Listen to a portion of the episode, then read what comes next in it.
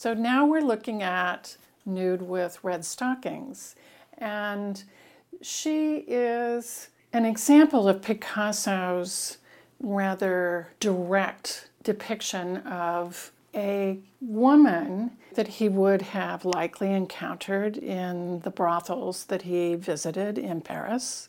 This was a world that Picasso had immersed himself in, and you see this woman probably in some kind of feathery boa that she has surrounded herself with. She's got these red striped stockings on, and she is very brazenly looking out at us and displaying her body.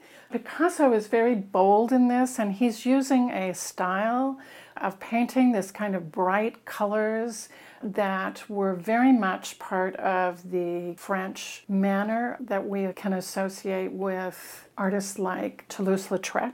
Even some of Van Gogh's work has this kind of very expressive brushwork that Picasso may have known. Picasso uses this in his own very specific way that's unique, that separates him out from the French artists who were also making works of similar subject matter.